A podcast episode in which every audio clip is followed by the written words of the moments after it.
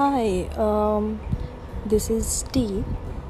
I have no idea how to make a podcast or what to include in it or what topics to speak about, but I've always wanted. Um, I've always I've always had a lot of thoughts and I thought it would be nice to have them archived and it would be even fun for people to get to know about what's going on inside my head maybe.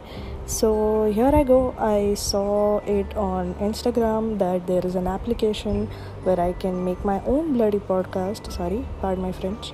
Uh, and speak about things that go inside my head. So I'm going to do this here and I'm going to let you know uh, about what I think and what all are uh, the wacky thoughts that go on in my head. And see you around. Uh, this was short. See you around. Bye.